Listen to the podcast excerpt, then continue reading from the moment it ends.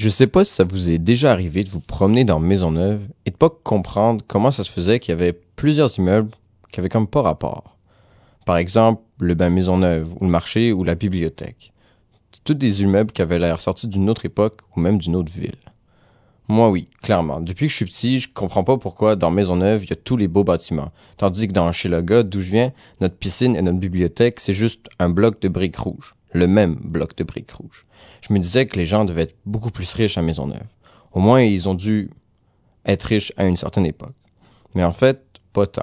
Les quelques éléments qui détonnent et qui sont majestueux de Maisonneuve, ils sont plus dus à l'ego des bâtisseurs de ce coin qu'à leur richesse.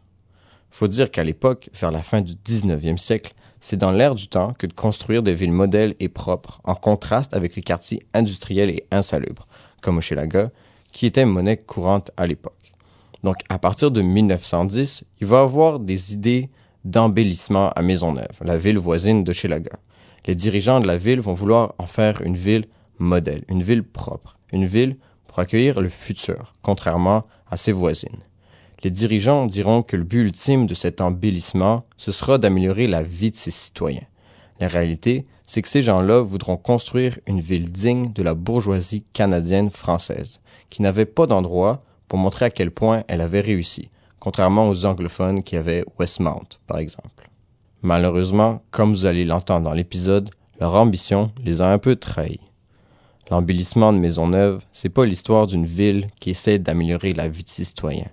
C'est l'histoire d'un peuple qui essaie de se prouver, et aux autres, qu'il a réussi.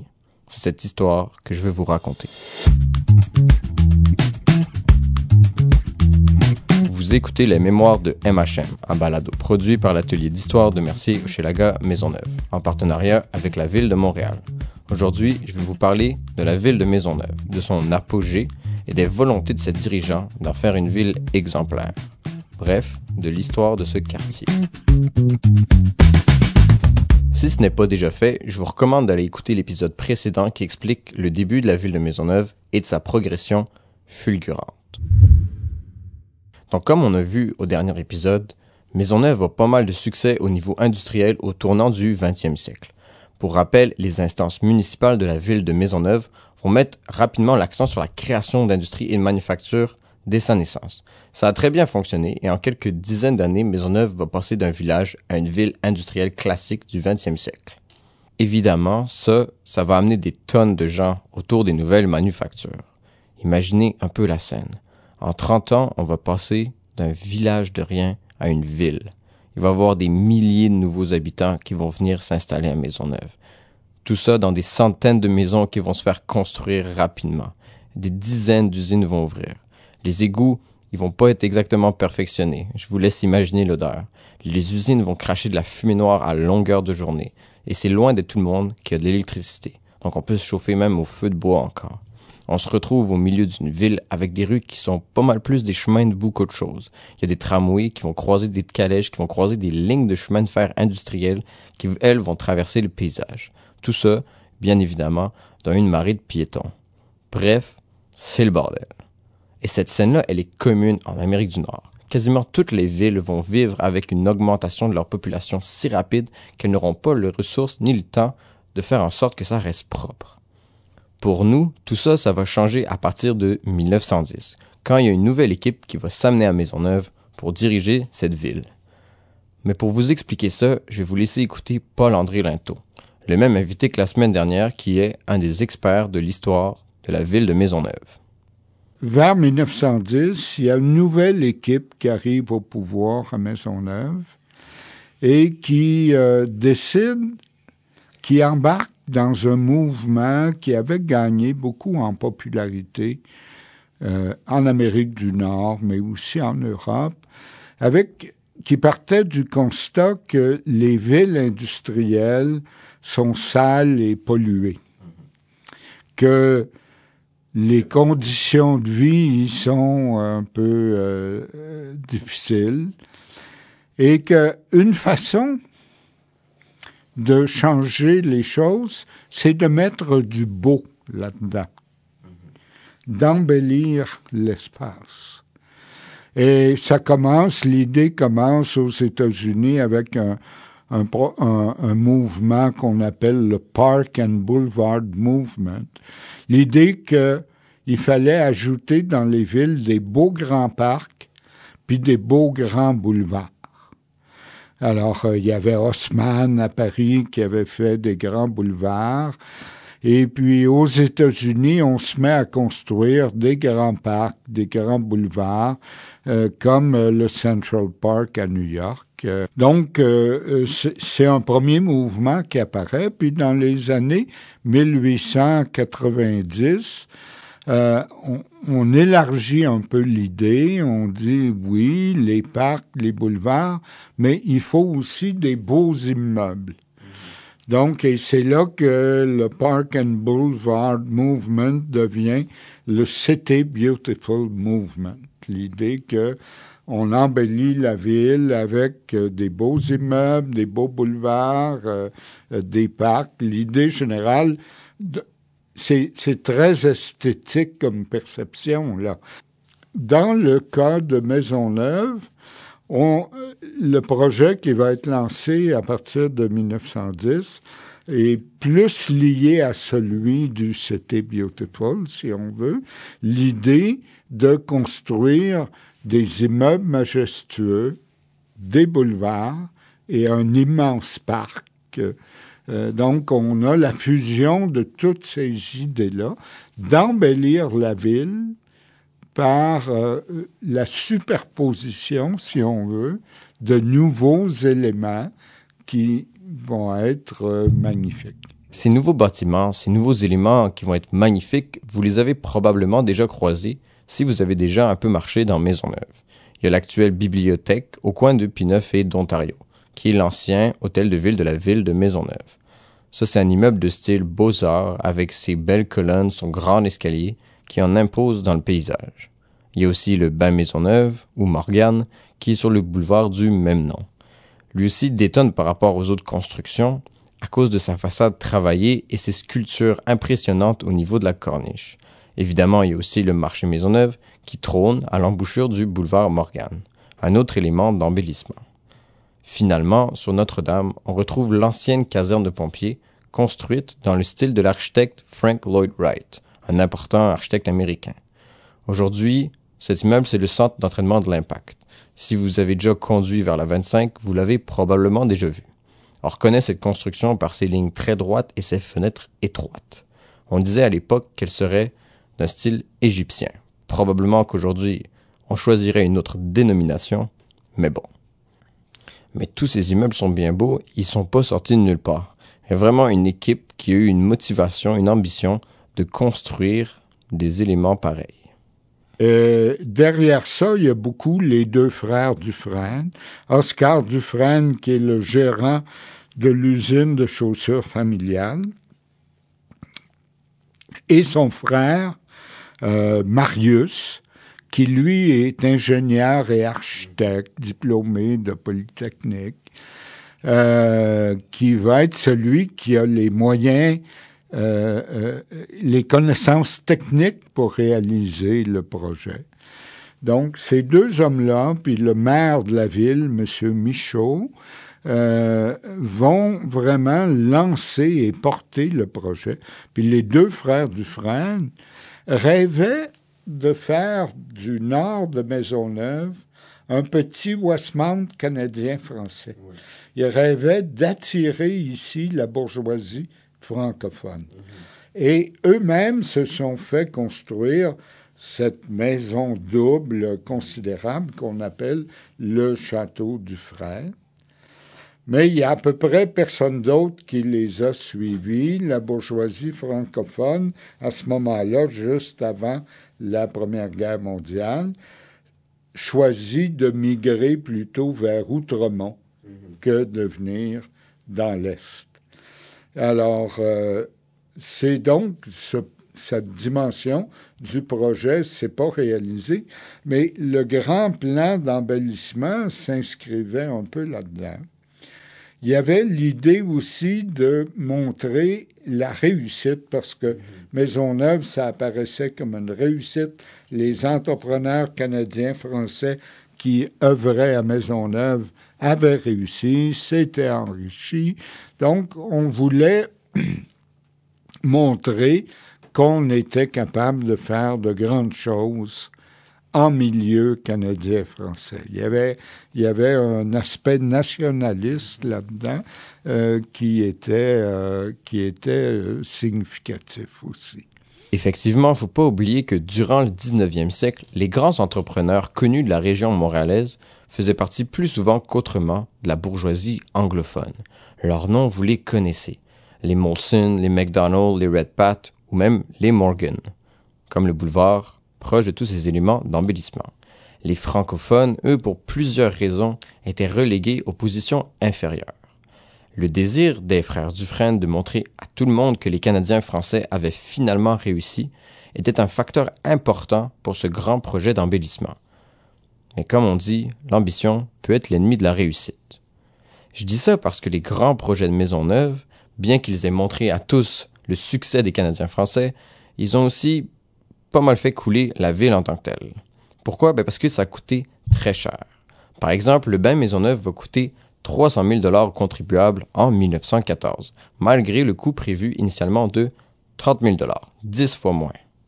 Comme quoi, les dépassements de coûts au Québec, c'est pas quelque chose de nouveau. Puis juste comme ça, 300 000 dollars à l'époque de la construction du bain, ça représente aujourd'hui environ 6,7 millions de dollars, quand le budget prévu était ben, de 672 000 dollars. Il y a quand même une grosse différence, une différence de plusieurs millions de dollars. Les autres immeubles qui vont être faits dans ce même mouvement d'embellissement, comme le marché, la caserne de pompiers et la bibliothèque vont tous avoir un peu les mêmes dépassements de coûts. Mais bon, il y a personne qui va trop s'attarder à ça parce que Maisonneuve grossit assez rapidement et ses revenus aussi. Et qu'en tant que tel, ça va pas créer des dettes qui vont être insurmontables même si elles sont importantes. Il faut aussi dire qu'à l'époque, il n'y a pas de consultation publique. On s'en fout un peu ce que les citoyens pensent. Les citoyens, ils savent pas exactement c'est quoi les plans de la ville même. Donc on peut emprunter, emprunter sans trop de protestations citoyennes. Le projet qui va vraiment mettre Maisonneuve dans le trouble, c'est que les frères Dufresne, en plus de tous ces éléments-là, ils veulent aussi un grand parc pour leur ville. Et quand je dis grand, je veux vraiment dire grand. Puis le dernier volet, c'est le parc de Maisonneuve, où là aussi, on s'est mis, si on veut, à délirer d'une certaine façon, mais, mais ça, se, ça se comprenait dans le climat de l'époque. Les Dufresne avaient voyagé, ils étaient en Europe, ils avaient vu le parc de Tivoli à Copenhague ou d'autres parcs européens euh, du même type, euh, où on mélangeait à la fois l'idée du parc puis l'idée des activités récréatives, sportives et culturelles qu'est-ce qu'ils voulaient, les Dufresne, dans le parc Maisonneuve? C'est comme une liste d'épiceries qui finit plus, là. Oui, oui, oui. Ils voulaient une piste de course, ils voulaient euh, un jardin japonais, un jardin, un petit jardin botanique, ils voulaient une bibliothèque, euh, euh, tout un ensemble d'équipements sportifs et culturels. Et, oui. Et ce qui est remarquable, ce qui est finalement, quand on regarde l'histoire de Maisonneuve dans la longue durée, c'est que ce rêve-là, de faire du parc Maisonneuve, non pas un simple jardin d'agrément et de promenade, mais d'en faire un lieu de concentration d'équipements culturels et sportifs, il s'est réalisé sur un demi-siècle. Pas dans l'immédiat, parce que dans les médias est arrivée la guerre, puis on n'a rien pu faire. Donc, on a d'abord fait le golf municipal, puis ensuite, dans les années 30, le jardin botanique, qui là va devenir un, équipement culturel et horticole de, premier ordre. C'est un des plus importants au monde encore aujourd'hui. Puis dans les années 50, on va ajouter euh, le centre Maisonneuve, qui était un aréna, l'aréna Maurice Richard, euh, donc des installations sportives. Et ce volet sportif va être renforcé avec l'arrivée des, installations olympiques, du stade olympique, du vélodrome, et, euh, et même après les Jeux on va transformer le vélodrome en un équipement culturel et naturel, euh, le biodôme. On va ajouter euh, éventuellement plus tard euh, le, planétarium euh, et la vocation sportive va se renforcer avec euh, le stade Saputo. Donc, c'est assez remarquable. Il y a une concentration d'équipements culturels et sportifs là, dans cette zone-là. Dans le fond, le rêve des Dufresne, il s'est réalisé autrement que ce qui, comme il l'avait conçu, mais euh, il y a eu un pôle important autour du parc euh, Maisonneuve, euh, dont il voulait faire le grand parc de l'Est, le grand parc des Canadiens français aussi. Mais tout ça, ce grand parc, ben, ça a eu un coût immense, évidemment. Le terrain du parc Maisonneuve, l'immense quadrilatère formé par les rues Pineuf, Rosemont, Viau et Sherbrooke, ben, il a majoritairement été acheté à des propriétaires fonciers par la ville de Maisonneuve dans les années 1910. La ville possédait pas les terrains avant de commencer cette espèce de grande idée de parc. Puis la ville, elle veut acheter ces terrains rapidement pour faire son parc le plus rapidement possible, évidemment. Donc quand elle commence à acheter, le mot va se passer entre les différents propriétaires et la spéculation sur ces lots va devenir folle. Le temps que Maisonneuve achète les terrains, juste quelques années, le prix du pied carré aura quadruplé et Maisonneuve aura 3 millions de dollars de dettes juste parce qu'elle va avoir acheté des terrains, juste pour un grand terrain vague. Ça, 3 millions de dollars de dettes, c'est l'équivalent de 67 millions de dollars aujourd'hui, pour une ville de juste quelques dizaines de milliers d'habitants. C'est beaucoup. Puis ça, c'est sans compter le reste du budget qu'ils doivent payer, genre avoir de l'électricité puis des égouts. En plus de ça, faut pas oublier que Maisonneuve avait octroyé beaucoup de subventions et d'exemptions de taxes aux différentes industries qui venaient s'installer, comme les manufactures de chaussures, comme on a vu dans le dernier épisode. Donc, il y a beaucoup moins d'argent qui rentre que ce qu'on pourrait penser. Et si c'était pas assez, ben en 1914, il y a un petit événement qui va commencer, qui va un petit peu troubler les plans de l'époque, la Première Guerre mondiale. La possibilité d'emprunter de l'argent en Angleterre, comme c'était coutume à l'époque, elle va disparaître assez vite. En plus de ça, avant la Première Guerre mondiale, il faut savoir que l'économie mondiale était pas mal mondialisée. On vendait des produits un peu partout à travers la planète. Donc, avec cette guerre, on perd beaucoup de clients en plus pour les différentes manufactures et industries qui sont présentes à Maisonneuve. Ça va mal. C'était vraiment pas le moment de faire plein de dettes. Donc tout ça, ça va mener à l'annexion de Maisonneuve en 1917 par la ville de Montréal. Parce que Maisonneuve, la ville, elle va avoir juste trop de dettes et elle pourra plus continuer à être une ville indépendante. Le rêve des bâtisseurs de Maisonneuve d'en faire une ville indépendante, une ville riche qui représente la bourgeoisie canadienne française et ses réussites va tomber à l'eau. comme trop souvent, ces projets de l'élite de faire des grands boulevards, de faire des grands parcs, de faire des grands immeubles pour montrer à tout le monde qu'ils ont donc bien réussi, ben, ça va être des erreurs qui vont pas être payées par l'élite, mais plutôt par la population générale. En effet, malgré que la ville de Montréal va absorber les dettes de la ville de Maisonneuve en 1917 quand la ville de Montréal va l'annexer, il va y avoir une taxe spéciale qui va être instaurée. Mais pas pour tous les Montréalais, juste pour les habitants de Maisonneuve qui vont devoir payer cette dette-là. Un peu comme le stade olympique qu'on continue à payer à ce jour, qui est en plus dans le parc Maisonneuve. Ah, comme l'histoire peut se répéter. Malgré cela, aujourd'hui, on peut quand même en profiter de tous ces beaux immeubles de ce grand parc Maisonneuve et des beaux boulevards.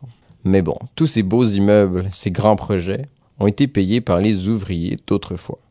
Donc aujourd'hui, on peut s'en lamenter, mais on peut aussi en bénéficier. Ça, c'est vrai de tous les, tous les grands monuments. Le Taj Mahal, euh, le château de Versailles, c'est des choses qui ont coûté des fortunes, qui ont été évidemment construites euh, aux frais des petites gens, euh, des, des, de la masse de la population, dominée par euh, des, dirigeants autoritaires qui pouvaient faire ce qu'ils voulaient. Euh, je pense que la plupart des monuments du monde sont des grands monuments réputés, sont le fruit d'extravagance, euh, d'excès. Et euh, ça fait partie de l'histoire humaine, ça, euh, que, ces excès qui surviennent à l'occasion et qui nous donnent des œuvres d'exception qu'on peut pas reproduire parce qu'elles coûtent trop cher, mais à chaque époque, il y en a comme ça. Et euh, ben, il faut reconnaître que c'est une composante de l'évolution de l'humanité qui a, qui a des inégalités, puis que le tissu urbain, en ce qui nous concerne, reflète ces inégalités, qu'à côté de ces monuments, il y a des maisons de fond de cour, il y a des, euh, maisonnettes, des, des, petits duplex ouvriers, etc. Mais chaque génération, chaque époque se réapproprie le tissu urbain, mais c'est important de conserver la capacité de le lire, ce tissu urbain, d'être capable d'expliquer qu'est-ce qu'il représente. Hein. C'est des artefacts, les bâtiments, qui témoignent d'époque, de fonction, de rôle, de structure sociale. L'important pour l'historien, entre autres, c'est d'être capable de les interpréter, ces artefacts, de s'en servir pour faire comprendre le contexte qui a permis leur émergence. Aujourd'hui, les vestiges des projets d'embellissement de Maisonneuve vont faire l'objet de certaines modifications. La caserne de pompiers, par exemple, sur Notre-Dame, c'est maintenant un centre d'entraînement pour l'impact, qui possède une aile complètement vitrée vers le fleuve Saint-Laurent. Le marché, c'est plus un marché depuis longtemps, et la bibliothèque, c'était un hôtel de ville avant, et bientôt, elle aura des ailes modernes vitrées. Pour clore cet épisode, je veux juste demander à Paul-André Linteau, quelqu'un qui connaît l'histoire de Maisonneuve mieux que tout le monde, est-ce que c'est un manque de respect envers ces beaux immeubles patrimoniaux aux prétentions architecturales de les modifier comme ça? Pour reprendre son exemple précédent, on n'a jamais mis des ailes vitrées sur le Taj Mahal.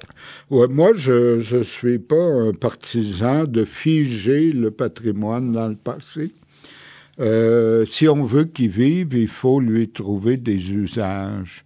On ne peut pas euh, entretenir éternellement des immeubles vides dont les fonctions sont disparues.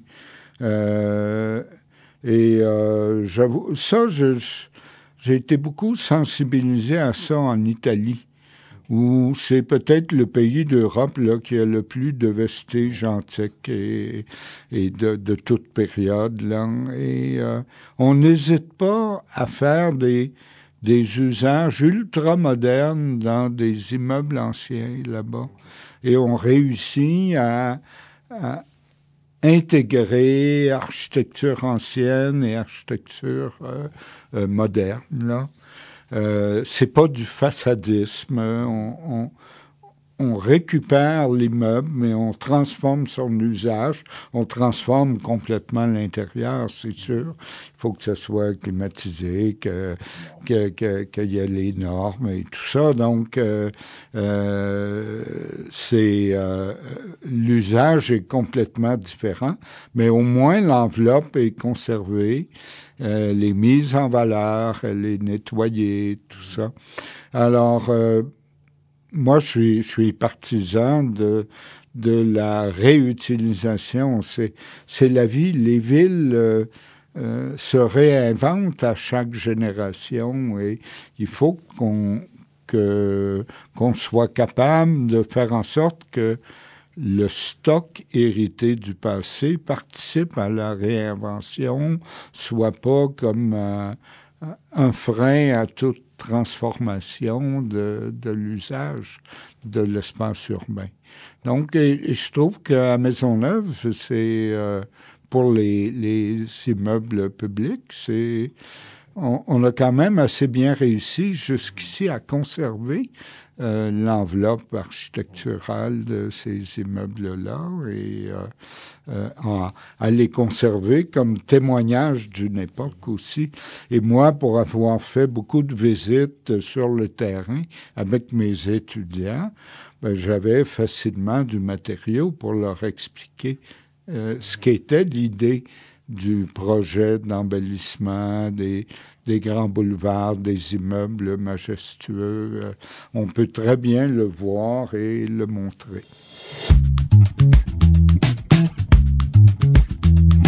Vous venez d'écouter Les Mémoires de MHM, un balado produit par l'Atelier d'Histoire de Mercier chez la gamme Maisonneuve en partenariat avec la Ville de Montréal. Vous pouvez nous trouver sur Facebook et Instagram en cherchant Atelier d'Histoire de Mercier chez la gamme Maisonneuve ou AHMHM. Merci à notre invité Paul-André Linteau de nous avoir prêté sa voix. Merci aussi à l'équipe du podcast, André Cousineau, Diane Savard, William Gaudry et Régent Charbonneau. Merci à Clovis Lamar pour la musique, l'enregistrement et toutes les choses techniques que je ne comprends pas. Vous pouvez le trouver sur SoundCloud en écrivant Chobis. T-C-H-O-B-I-S. Un merci particulier au programme Patrimoine montréalais, géré conjointement par la Ville de Montréal et le ministère de la Culture. C'est eux qui nous donnent de l'argent.